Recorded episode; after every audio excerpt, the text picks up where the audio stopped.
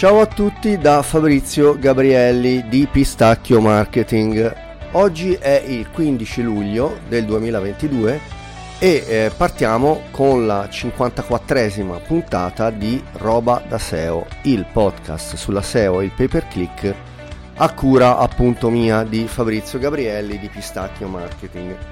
Allora, cominciamo con un paio di notizie di servizio. La prima è che sono positivo al Covid attualmente, anche adesso, e quindi ehm, diciamo che non sono proprio al top della forma. E, però mh, ho deciso di, lo stesso di cercare di diciamo, tenere duro e fare la puntata, anche se non sarà una puntata super top. Ehm, però cercherò di fare il possibile. Quindi vi chiedo di avere un po' di pazienza. Siamo esseri umani e come tale eh, è così. Tra l'altro, non so se vi siete accorti, venerdì scorso non è uscita la puntata perché non stavo affatto bene. E, ehm, diciamo niente di grave, non sono finito in ospedale, però, però insomma non è stata una passeggiata, ecco. E, ehm, sono positivo dal 4 eh, di luglio, sono 11 giorni, però mm, penso che ancora ci sia della strada da fare. Dunque, con questo eh, piccola notizia di servizio. Poi avevo, eh, io stavo scrivendo delle, un paio di guide, eh, intanto vado ad abbassare un pochino la sigla a, e anche un pochino a sfumarla dopo Dicevo, eh, sì, anzi, andiamo direttamente a sfumarla così vado a parlare sul bianco. E, mh, mm, di, stavo dicendo che uh, stavo preparando delle guide prima um, di appunto che mi venisse eh, il virus, però um, ce l'ho in preparazione e um, appena posso le pubblicherò nel, nel blog.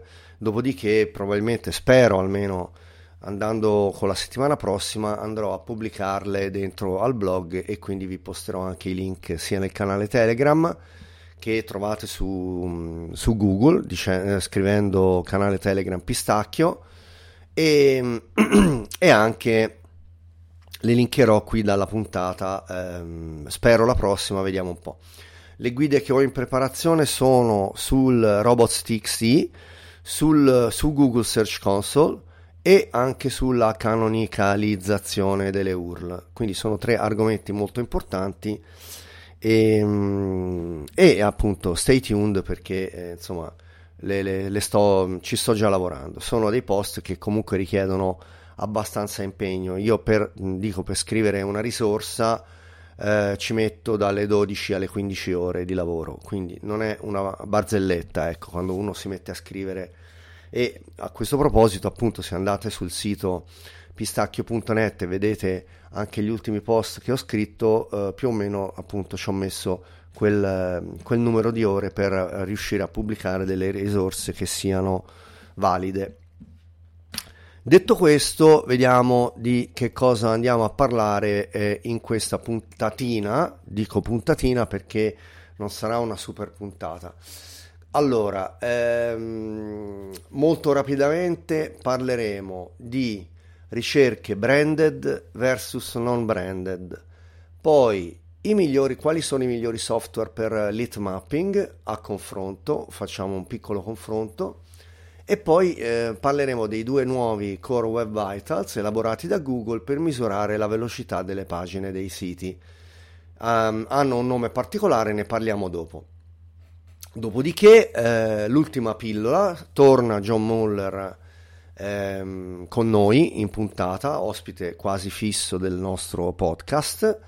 E tra l'altro devo dire che eh, appunto il canale eh, di Google Search Central è tornato un po' in auge, hanno ricominciato a pubblicare qualcosina e di conseguenza appunto anche questi video di eh, John Muller, le pilloline da 1 minuto e 40, di cui poi vi posto il link in descrizione. Il, in questo mm, video uh, John Muller ci dice se il CMS conta per il posizionamento. Quindi direi applausini ehm, e poi si parte.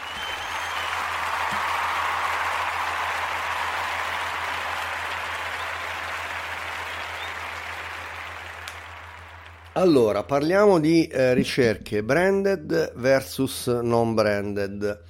Non la voglio fare lunga perché l'argomento è un po' delicato e anzi avrebbe bisogno di un approfondimento a livello proprio di ehm, appunto blog post serio e magari ora ci penso un attimo e mi organizzo anche per scrivere una guida su questo argomento ma nel frattempo vorrei diciamo trattare l'argomento un pochino diciamo um, come dico io a volo d'angelo no? cioè senza entrare troppo nei particolari, però eh, dando un pochino delle dritte su quella che è la differenza e, mm, e, soprattutto del perché è importante posizionarsi su entrambe, quindi sia le branded che le eh, ricerche non branded. Allora, partiamo dalla differenza fra le due, i due tipi di ricerca. Anche qui eh, l'inglese non è una moda, è perché eh, brand, eh, sarebbe il marchio, ehm, è, diciamo, si chiamano così anche in italiano, sono le ricerche branded e non branded. Sono le ricerche basate sul nostro marchio oppure quelle che non sono basate sul nostro marchio. Come vedete anche in questo caso la lingua inglese ci viene in aiuto perché è molto più immediata, quindi parlare di branded eh, di ricerche branded e di ricerche non branded è molto più immediato. Nella fattispecie prendiamo, che ne so, pistacchio, giusto appunto, che è un brand.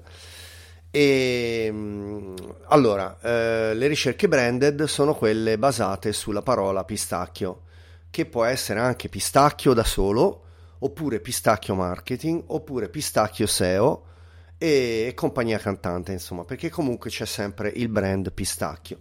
Le ricerche non branded, invece, eh, sono quelle che, ad esempio, eh, no, non solo non prevedono la parola pistacchio, ma oltretutto eh, diciamo, non contengono né la, il nome della, della ditta, dell'azienda, né il nome del servizio, ad esempio marketing oppure ehm, ehm, SEO, e nemmeno il nome del prodotto o servizio eh, che uno appunto propone.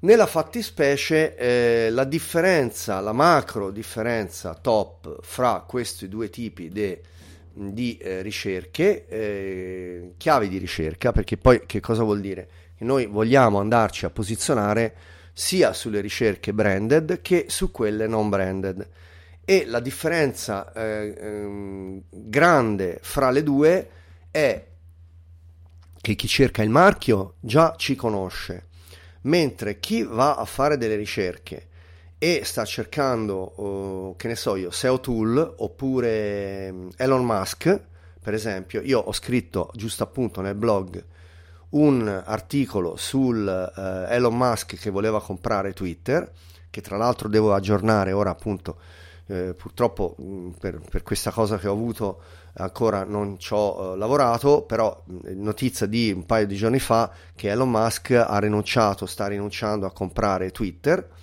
e quindi c'è diciamo da aggiornare la notizia appunto di questo blog post. Che cosa volevo dire? Stavo dicendo che questo articolo che ho scritto un paio di mesi fa, quando uscì la prima volta la notizia che Elon Musk voleva comprare Twitter, avevo scritto un articolo e si sta posizionando molto bene. Come potrete immaginare, in questo caso non stiamo parlando di ricerche branded, perché non stiamo parlando di pistacchio oppure di pistacchio marketing oppure di pistacchio SEO, ma stiamo parlando di Elon Musk che vuole comprare Twitter. Quindi in questo caso io mi vado a posizionare, vado a intercettare delle chiavi di ricerca non branded, ad esempio appunto Elon Musk um, rileva Twitter, per esempio, e in questo caso il mio articolo va a intercettare ehm, del traffico che non mi conosce perché la ricerca è stata fatta perso- da persone che volevano cercare notizie su Elon Musk che vuole comprare, eh, voleva comprare eh, Twitter. Ehm, perché sono importanti le eh, ricerche non branded? Sono importanti, giusto appunto, perché vanno a intercettare delle chiavi di ricerca e quindi del traffico su eh, un pubblico che non ci conosce e quindi diciamo eh, passatemi un po' mm, insomma, il termine, accalappia cani, ecco, eh, va ad accalappiare del traffico su persone che non ci conoscono e che quindi da ora in avanti inizieranno a eh, conoscerci, a vedere chi siamo, a vedere che cosa facciamo e che cosa scriviamo. Quindi fondamentale è posizionarsi su entrambe le chiavi, eh, entrambe le tipologie di, di eh, ricerca. E ehm, direi che allora, ehm, ovviamente poi qui si aprirebbe un'altra parentesi che adesso non apro, perché se no ci spingiamo troppo, diciamo, nel dettaglio e magari di questo ne parlerò eh, nel blog post che appunto scriverò. Però diciamo che fondamentalmente è eh, di, di cruciale importanza andare a cercare delle parole chiave per le quali noi non ci posizioniamo, ci posizioniamo e quindi in questo modo andare a intercettare del traffico supplementare ehm, appunto anche sul non branded ehm, su uh, chiavi di ricerca eh, che, per cui non siamo posizionati.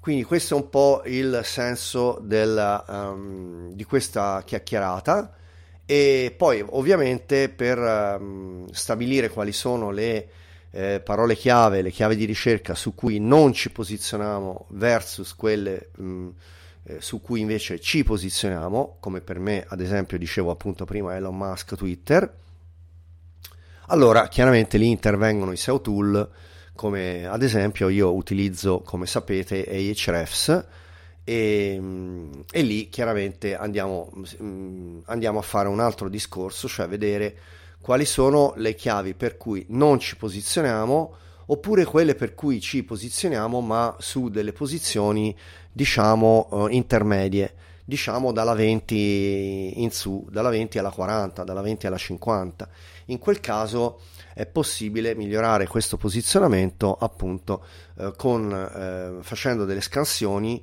eh, con i SEO tool di, uh, di cui abbiamo, uh, che abbiamo a, dis- a, a, disposizione. Direi con questo uh, andiamo avanti, Le, l'argomento è più vasto, però per il momento ho voluto dare una pillolina e, e, poi appunto voglio parlarne nel blog. Nel frattempo andiamo avanti e passiamo all'argomento successivo.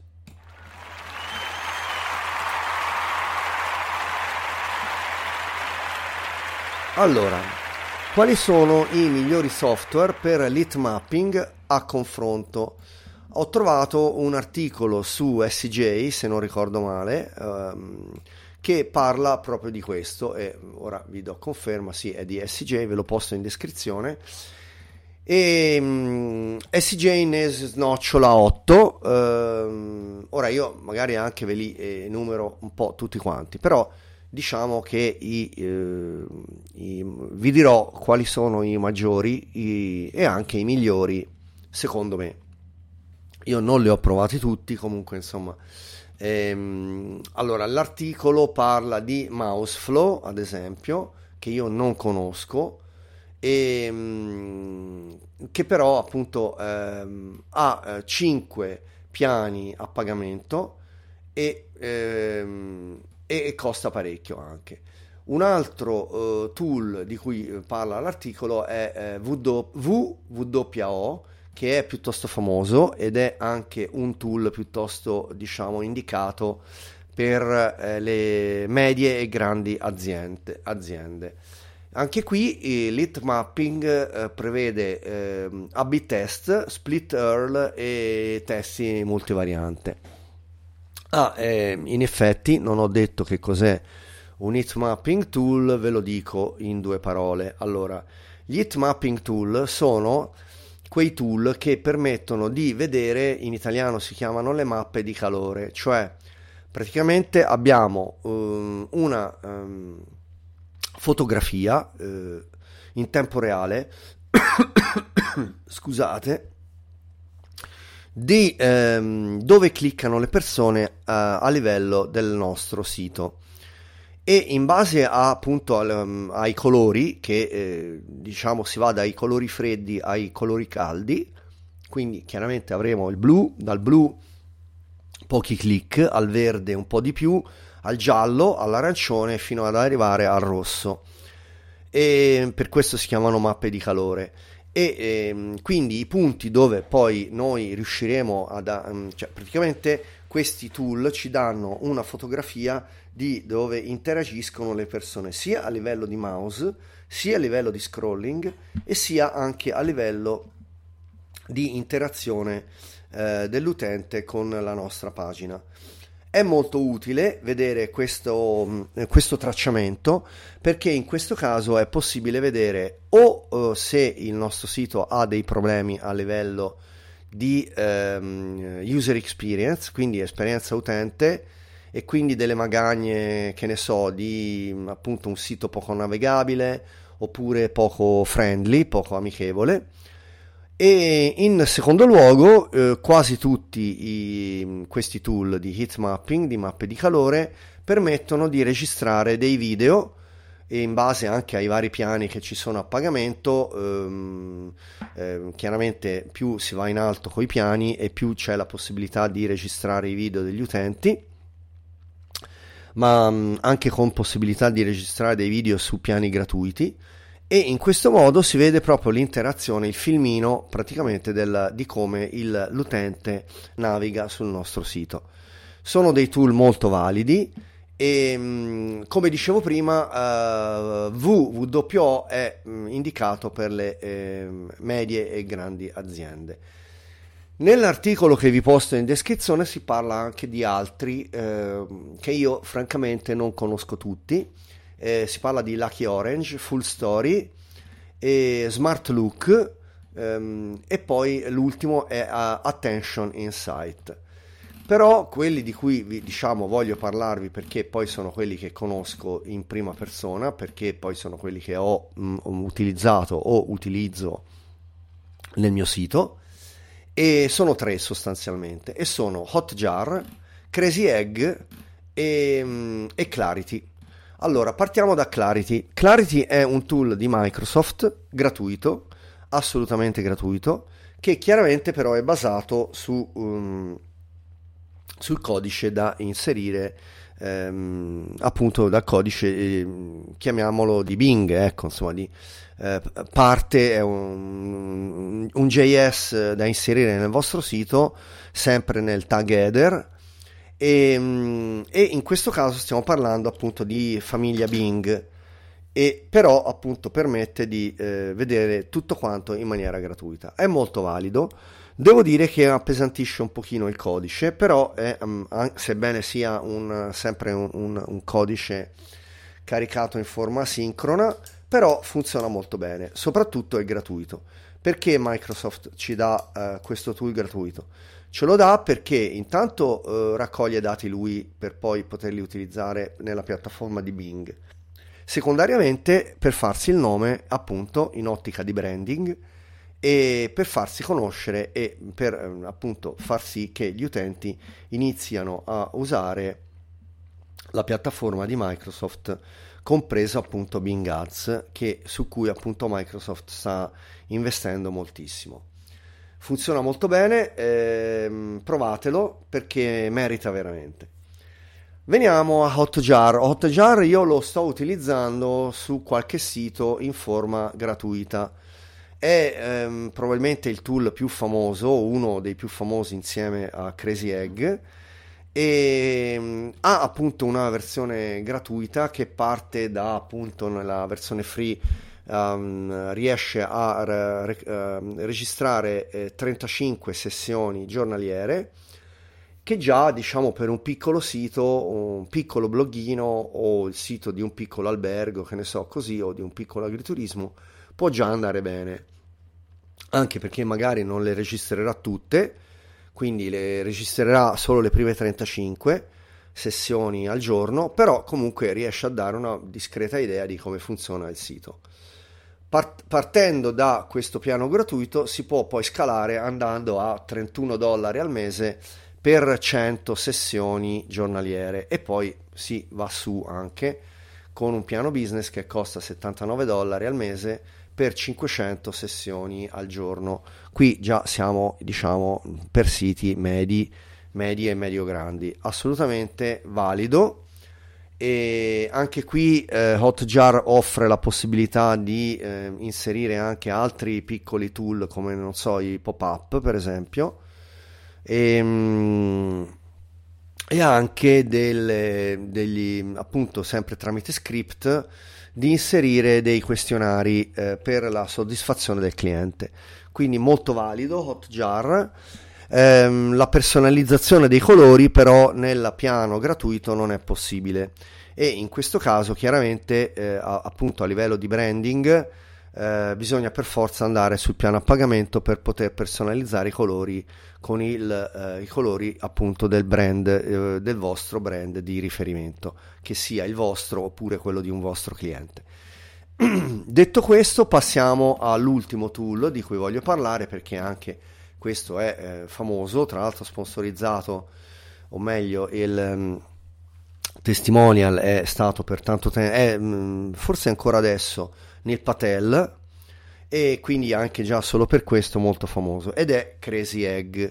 Crazy Egg è una startup appunto sempre della Silicon Valley, anche qui abbiamo un eh, A-B testing page editor e, um, e uh, si possono anche includere nel, nei design elements, negli elementi di design anche eh, le call to action e valutare anche a livello di A-B test un po' come funziona appunto il discorso dei click sui vari pulsanti.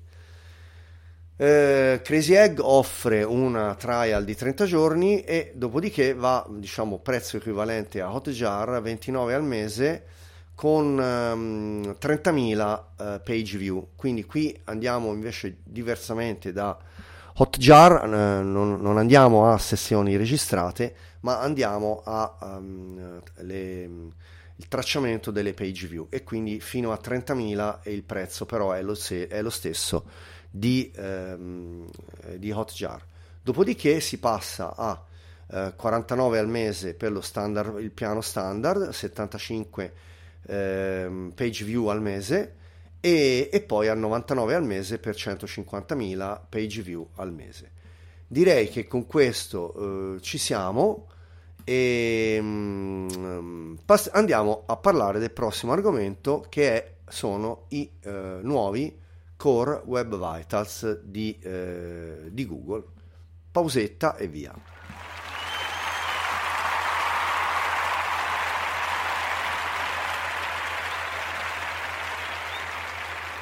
Allora, tutto sommato questo podcast sta uh, filando via abbastanza liscio anche se non sono assolutamente in forma, però insomma devo dire che uh, riesco a reggere e quindi a concludere la puntata, anche se come ho detto la, insomma, non, sto, non, non, sono proprio al top. Eh, anzi, diciamo al 60%, 50-60%. Quindi, eh, allora, molto rapidamente, perché poi comunque torneremo a parlarne, però ehm, sono usciti due nuovi Core Web Vitals e si chiamano, anche qui nomi sono assolutamente solo in inglese, sono INP, Interaction to Next Paint e eh, Time to First Byte, TTFB. Il eh, Time to First Byte probabilmente ne avete già sentito parlare perché anche a livello di ehm, velocità del vostro server oppure del vostro mm, hosting provider eh, c'è eh, appunto eh, questo parametro che appunto si chiama time to first byte che è molto importante è già diciamo eh, scansionato dal vostro um, fornitore di hosting e, ehm, ed è il, ehm, il, tempo che intercorre eh, con, con il primo byte che viene trasferito dal server al, um, al vostro browser. Quindi in questo caso eh, chiaramente il um, time to first byte più è lungo più vuol dire che um, la performance è scadente. Eh, è una nuova metrica che Google ha deciso di eh, implementare soltanto di recente e ehm, che noi altri dobbiamo monitorare a livello di performance del sito sul, eh, a livello server. Eh, per quanto riguarda l'INP invece è, è, anche qui si tratta di un nuovo Core Web Vitals che eh, misura eh, la interazione eh, con ehm, praticamente con i campi dei dati eh, del, del, browser. E in questo caso eh, appunto interaction to next paint quindi interaction to next paint, sono, eh, si riferisce a quanto velocemente la pagina risponde a eh, delle interazioni specifiche dell'utente che sono programmate a livello eh, di metrica misurata dal, dal, laboratorio di Google.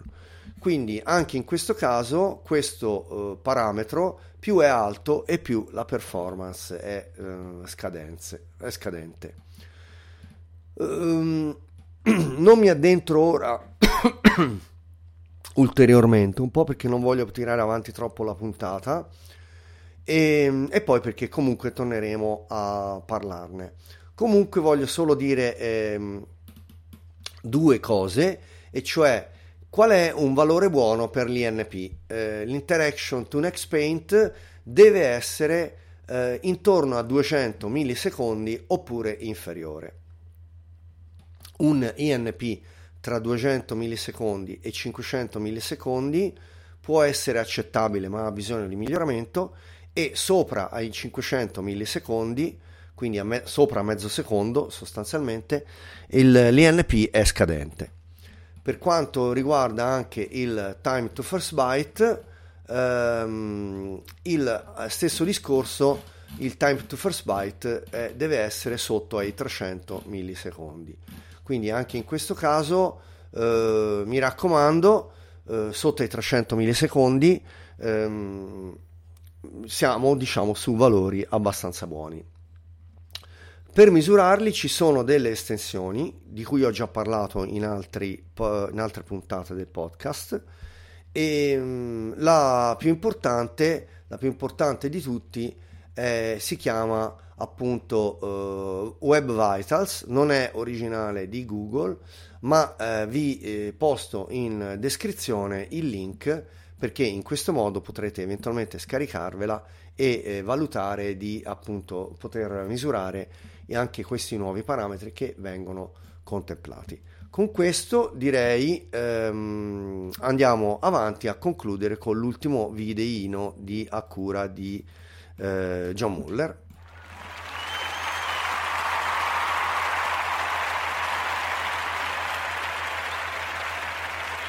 Allora, devo dire che eh, questa puntata quindi ehm, è stata comunque di lunghezza normale, diciamo intorno alla mezz'ora siamo, e ehm, andiamo a parlare del canale di Google Search Central che ha ripreso un po' le pubblicazioni dopo un periodo di stop in cui avevano pubblicato pochissimo oppure delle cose dagli uffici distaccati di Londra, Tokyo e, e altri uffici diciamo nazionali e mm, John Muller è tornato a pubblicare una delle sue pilloline da 1 minuto e 40 in cui risponde alle domande degli utenti.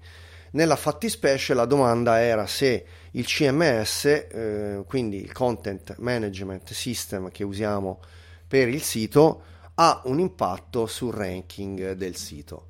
Eh, la risposta è eh, sostanzialmente assolutamente no non ci sono eh, problematiche da questo punto di vista. Eh, appunto vi posto in descrizione il link ehm, al video che dura un minuto e 40 quindi si vede anche con grande facilità e mm, quindi che si tratti di Wix, Squarespace, eh, WordPress o altri eh, CMS tutti i CMS hanno diciamo delle implementazioni SEO su cui si può lavorare ehm, ehm, e su cui appunto si può andare a migliorare eh, i parametri eh, della SEO.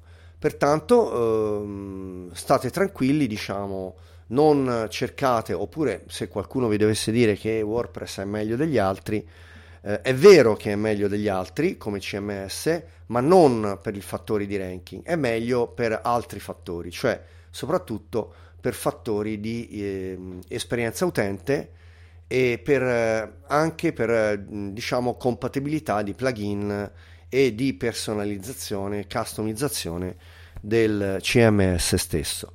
Con questo diciamo applausini e vado in sigla finale.